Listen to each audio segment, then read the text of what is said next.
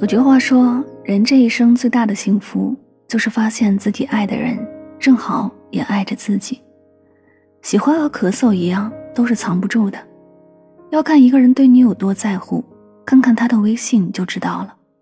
曾看到一个话题：最讨厌的聊天行为有哪些？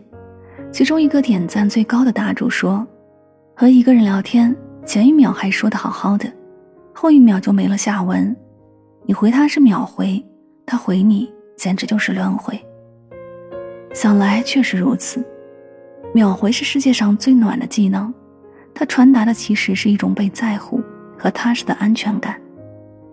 在这个几乎手机不离手的时代，回复一条信息并不难，哪怕是再忙，稍后聊。如果你真的在乎对方，就不要让对方等太久。成年人的感情本就聚少离多。一个及时接起来的电话，一条秒回的消息，比任何甜言蜜语都实在。同样的，要珍惜那些主动联系你的人，因为在乎你的人，即使你不问，他也会在无趣的事情中找出零星的感受和你分享。他不是很闲，也不是无聊，而是他把你看得很重要，才愿意主动维持彼此之间的关系。现代人的关系都藏在微信的记录里，谁最喜欢主动联系你？谁总是第一时间秒回你？